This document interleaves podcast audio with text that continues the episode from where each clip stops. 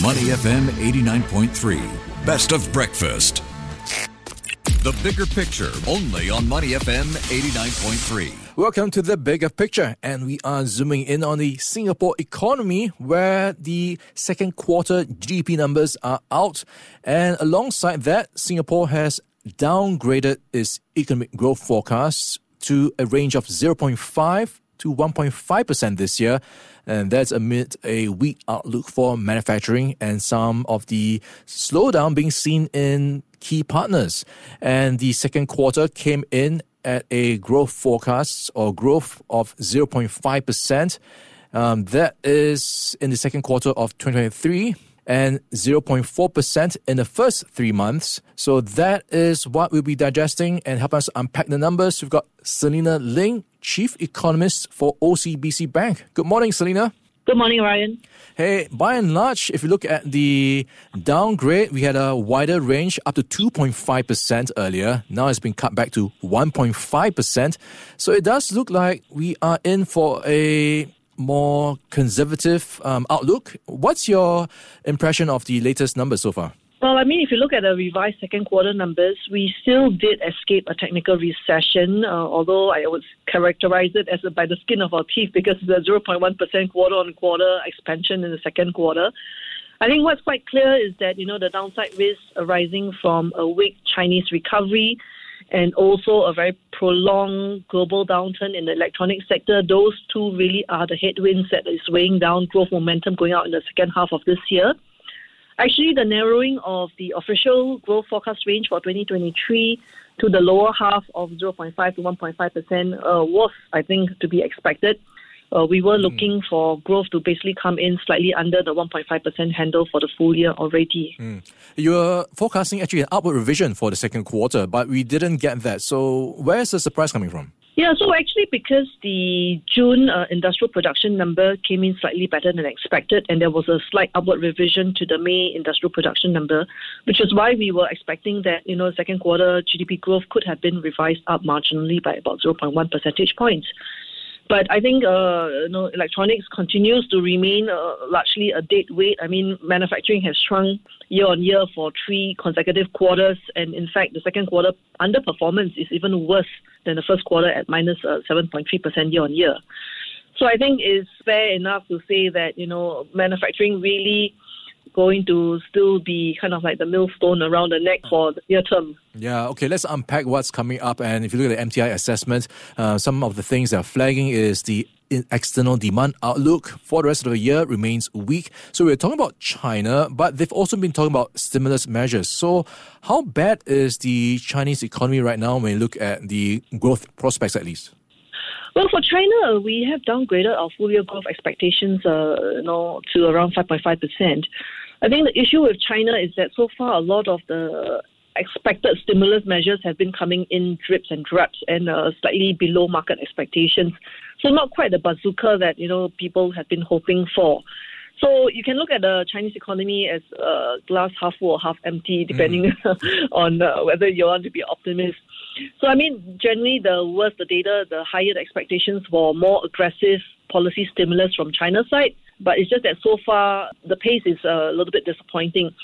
So markets still really waiting for you know uh, all the announcements to come on stream, but of course the speed at which it comes uh, is going to be something that we have to watch for. Yeah, Selena, I guess uh, one bright spot is China has lifted a ban on group tours to more than 70 locations. Uh, this includes Japan, South Korea, Australia. Of course, they are they are already coming to Singapore. Do you expect this um, Chinese tourist wave to be coming in the second half this year? I think uh, yes, we do expect that Chinese outbound tourism will numbers will pick up. Um, of course, the question of uh, you know is whether they're going to go back to or exceed the pre-COVID kind of uh, numbers in a short period of time. So while we are quite hopeful, you know, that going up into like the Golden Week period in October itself, uh, we will see a further uptick. So far, Singapore and Thailand seems to be benefiting more from the Chinese uh, tourist arrivals. But I think what's interesting to note is that it's not just Chinese arrivals that are improving. Actually, across the board, uh, we are seeing very nice, healthy visitor arrival numbers for Singapore. So I would say that this is really music to the ears of all the hospitality and entertainment mm. uh, providers. So I would expect that the services side uh, would continue to be one of the key support engines going out into the end of the year. All right, we are in conversation with Selena Ling. She's the chief economist at OCBC Bank. Help us to unpack the latest second quarter numbers and the forecast for this year.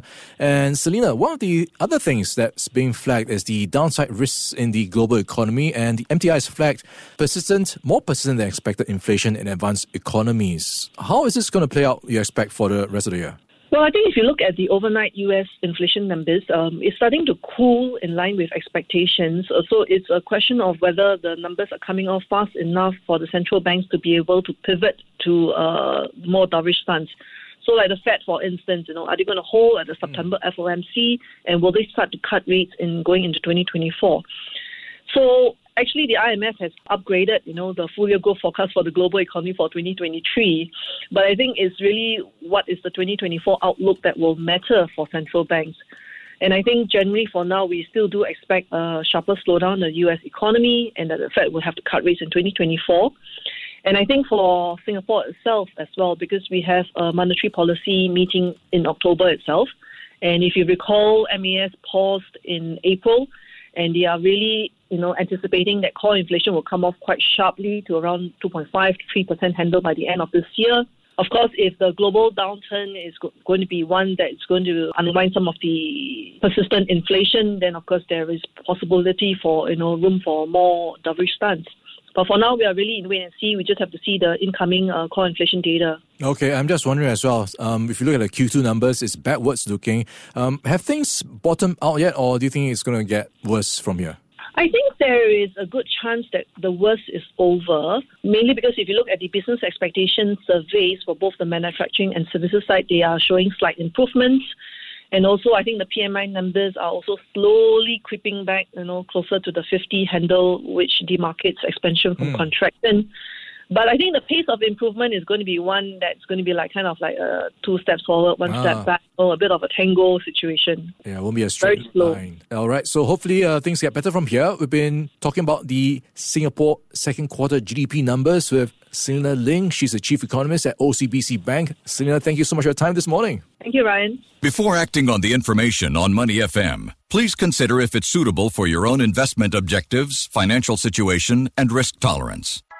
To listen to more great interviews, download our podcasts at awedio.sg or download the AWEDIO app. That's A W E D I O, AWEDIO at the App Store and Google Play.